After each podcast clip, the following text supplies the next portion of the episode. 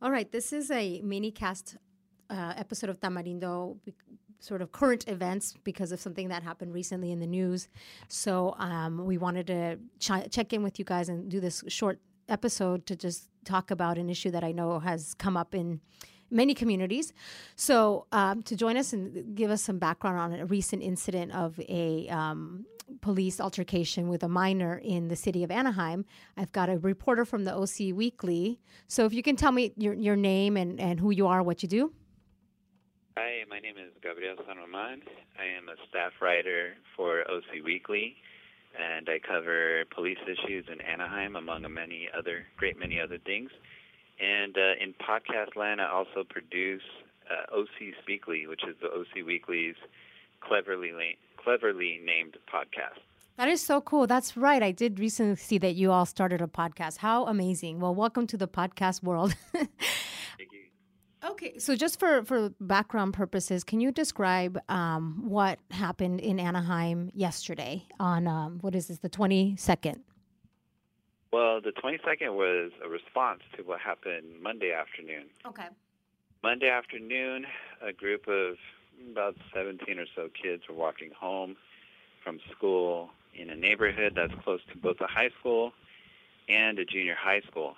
So, what we can gather from the videotape that's gone viral from a smartphone is that the kids claim that uh, this man uh, came out of his house and uh, called the young girl a cunt.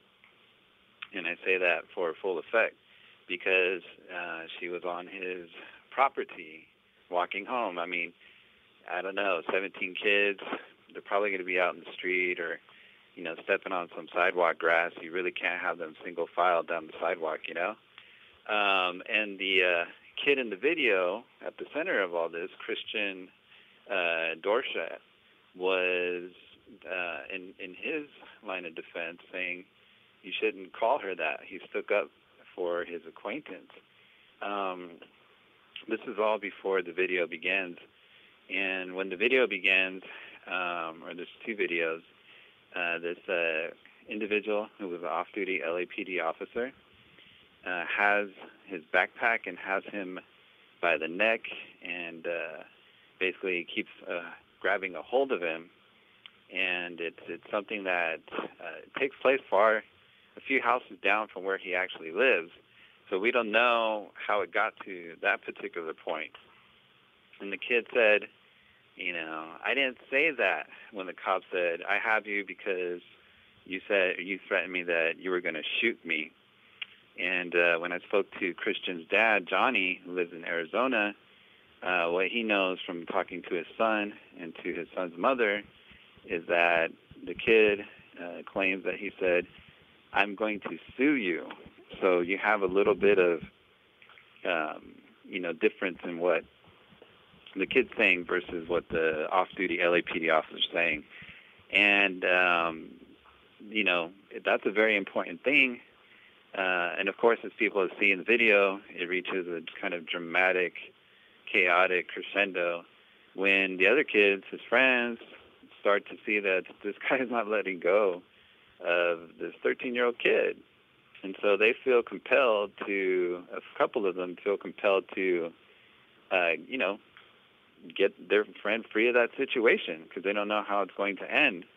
And um, that's where we see one kid come in and and give like a like a shoulder tackle push, and then the both of them go over the bushes, and then another kid uh, tries to get involved, black teenager, um, and then another punch is thrown but doesn't connect, and then nonchalantly the off-duty LAPD officer goes into his waistband, pulls out a gun, and then a fire, you know, fires once and that's when everybody starts to scatter, and then the police come on scene. Well, thank you for describing that, and I did have a chance to see the video, and um, you do you do hear a little bit of the young man, or you know, the thirteen year old child, really talking about um, saying, "No, I said I'm going to sue you. I'm going to sue you," and and so um, yeah, that's an interesting discrepancy in in the story, and um, you know, I did have a chance before connecting with you to talk to uh, Monica, who's a member of the Law Enforcement Accountability Network, and she she raised that you know, regardless of what the kid may or may not have said, um, it's really it seems like there was a lot of things that escalated the the incident where um, it almost makes it seem like the life of a 13 year old boy is less valuable than someone's lawn. it could have ended a lot more tragically. I don't. It's hard to tell about you know everything about the gunshot. You just hear it, and it doesn't hit anybody. But I don't know where he shot or what his intent was when he pulled the trigger.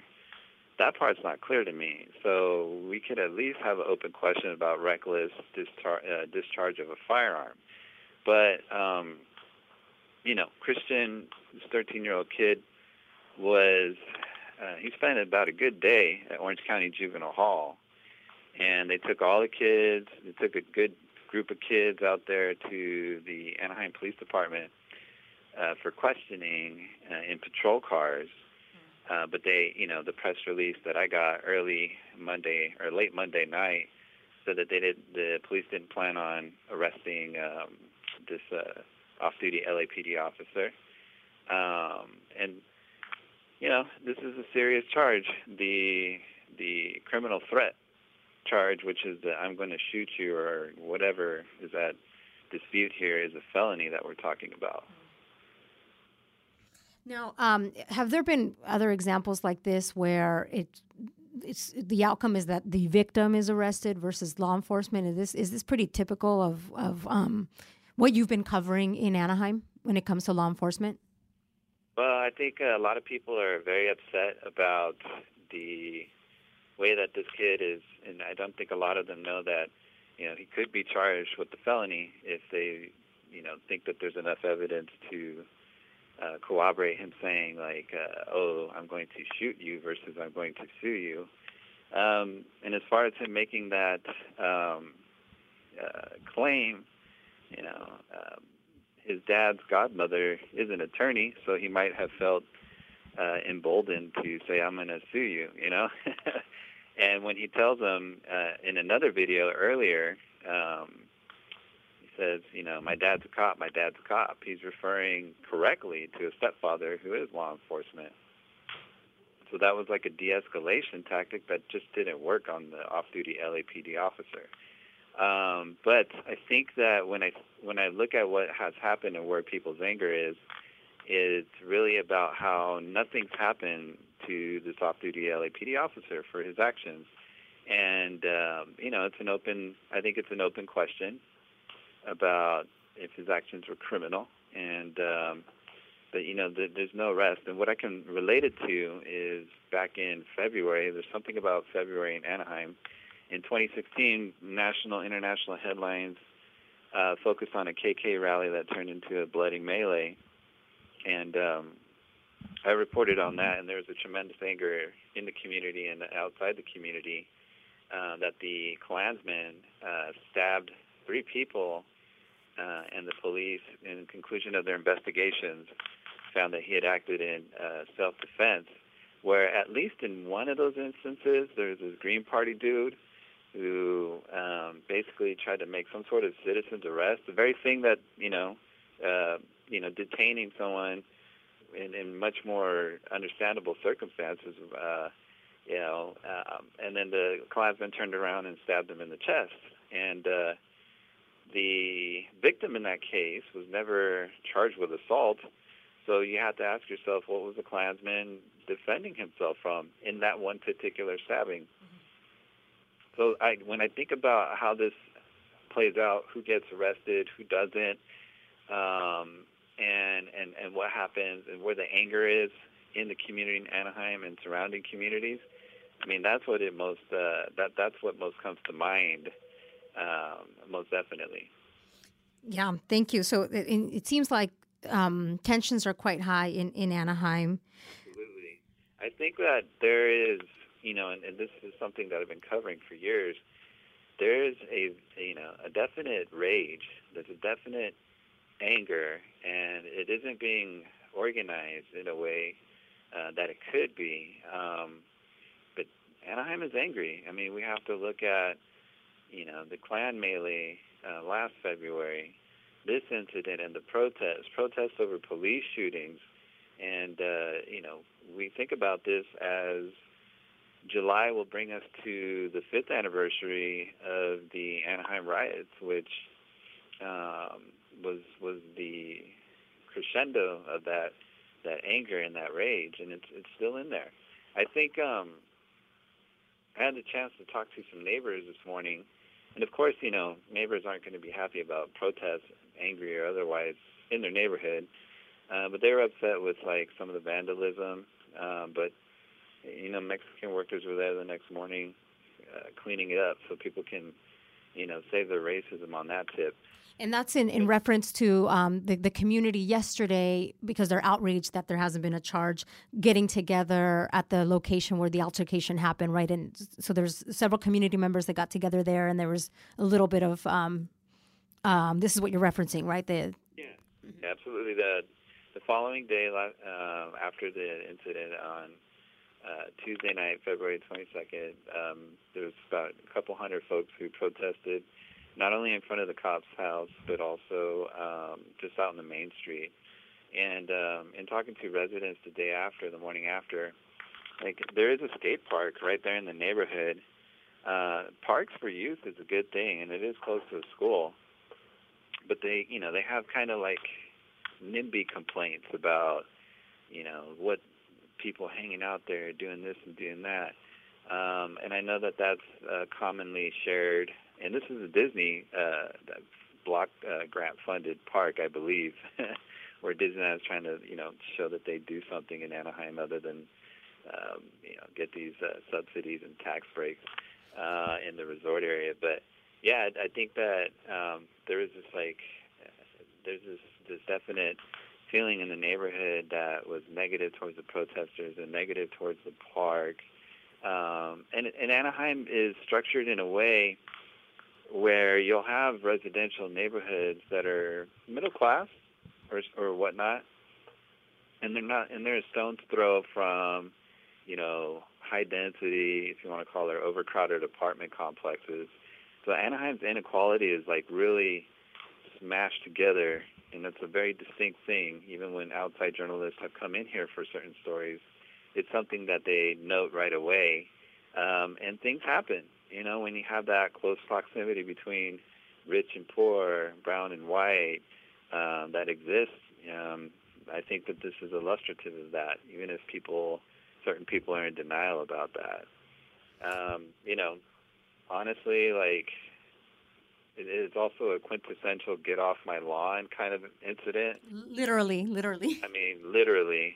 And for homeowners, I just think that I think that it's you know that kind of sentiment um, is ridiculous. It's it's what I, I would hope to be antiquated, but really isn't.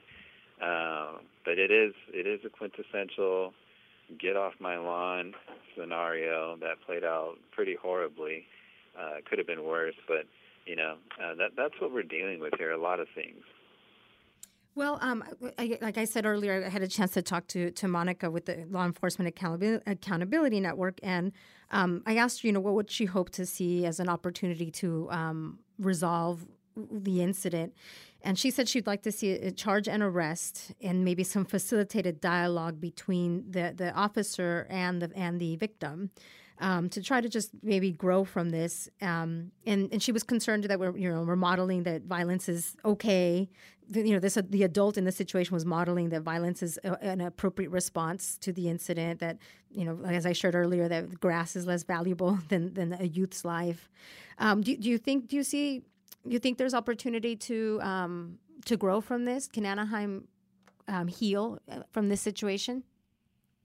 I think it's more salt in the wound, to be honest. And uh, since I referenced the 2012 Anaheim riots before, you know, five years later, um, that that anger uh, in the community is still there. It's a powder keg, and I think people look at the way that situations play out how the Anaheim Police Department released that Klansman that I talked about from last year's melee. As having acted in self-defense. So we can definitely cast a critical eye on one of his three stabbings is is, is something that inflames temperament. Um, the shootings that sparked the protests is something that inflames temperament. Um, because of course, you know, in the decades of police shootings and and, and whatnot, um, you have the smallest of settlements in civil cases, and you have never had a situation where the Orange County District Attorney's Office uh, brings up charges uh, of, a, of a criminal nature. So we see this. We see this, and it happens continually, and it and it feeds, um, you know, it, it feeds the sentiment.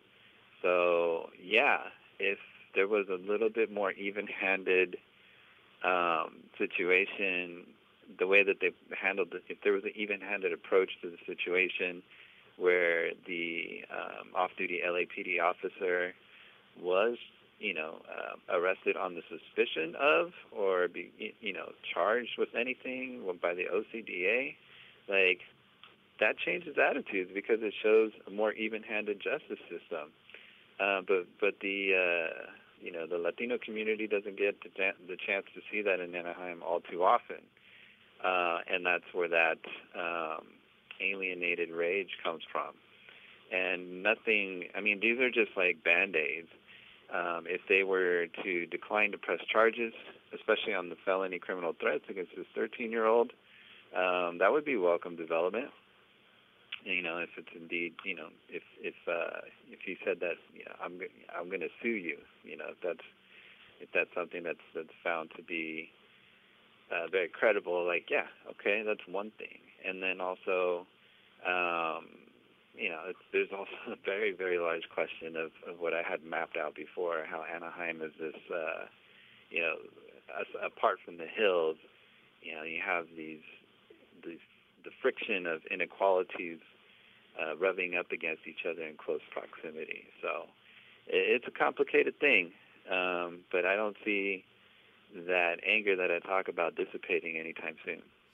Yeah. Well, okay. Well, thank you so much for speaking to us. I, we uh, we hope that the coverage that you've done, um, Gabriel, um, on uh, OC Weekly, as well as some of the the the visibility that this incident has had um, nationally and other places, will hopefully elevate elevate some of these concerns, and and and I hope there's opportunity for healing. But um, thank you so much. I want to add one last thing, sure. if I may. Yeah.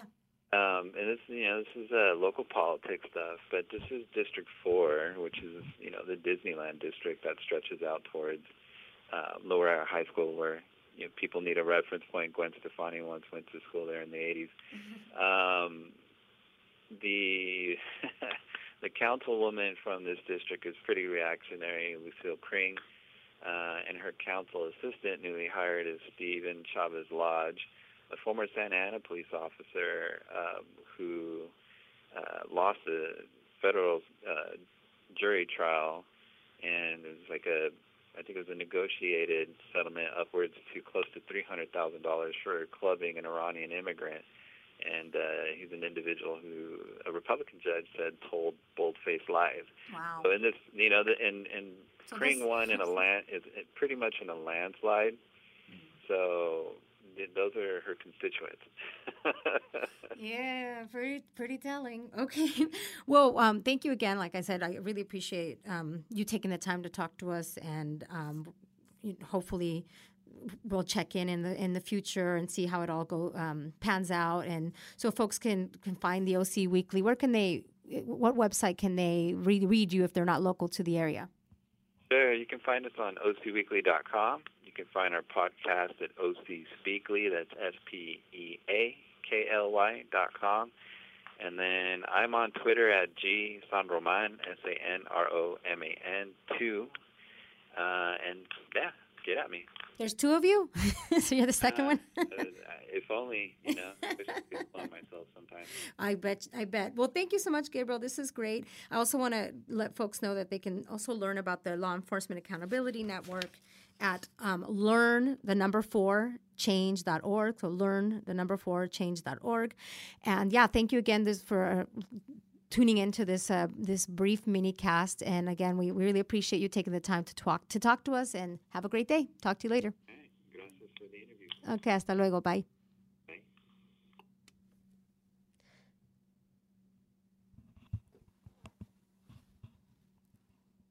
Cuando mi arrendador dijo que el alquiler podría ser más barato si fuéramos amigos con beneficios. Había oído hablar de acoso sexual en el lugar de trabajo, pero en mi casa eso es discriminación en la vivienda basada en el sexo. La gente de bienes raíces dijo que estaríamos más cómodos viviendo en un vecindario diferente con gente como nosotros. Por suerte conocíamos nuestros derechos. Es ilegal asustar a los posibles propietarios para que se alejen de ciertos vecindarios en función de raza o nacionalidad. Si usted cree que sufrió discriminación o tiene preguntas sobre sus derechos, comuníquese con Fair Housing Foundation, Fundación de Vivienda Justa, al 800-446-3247 o también en línea en fhfca.org.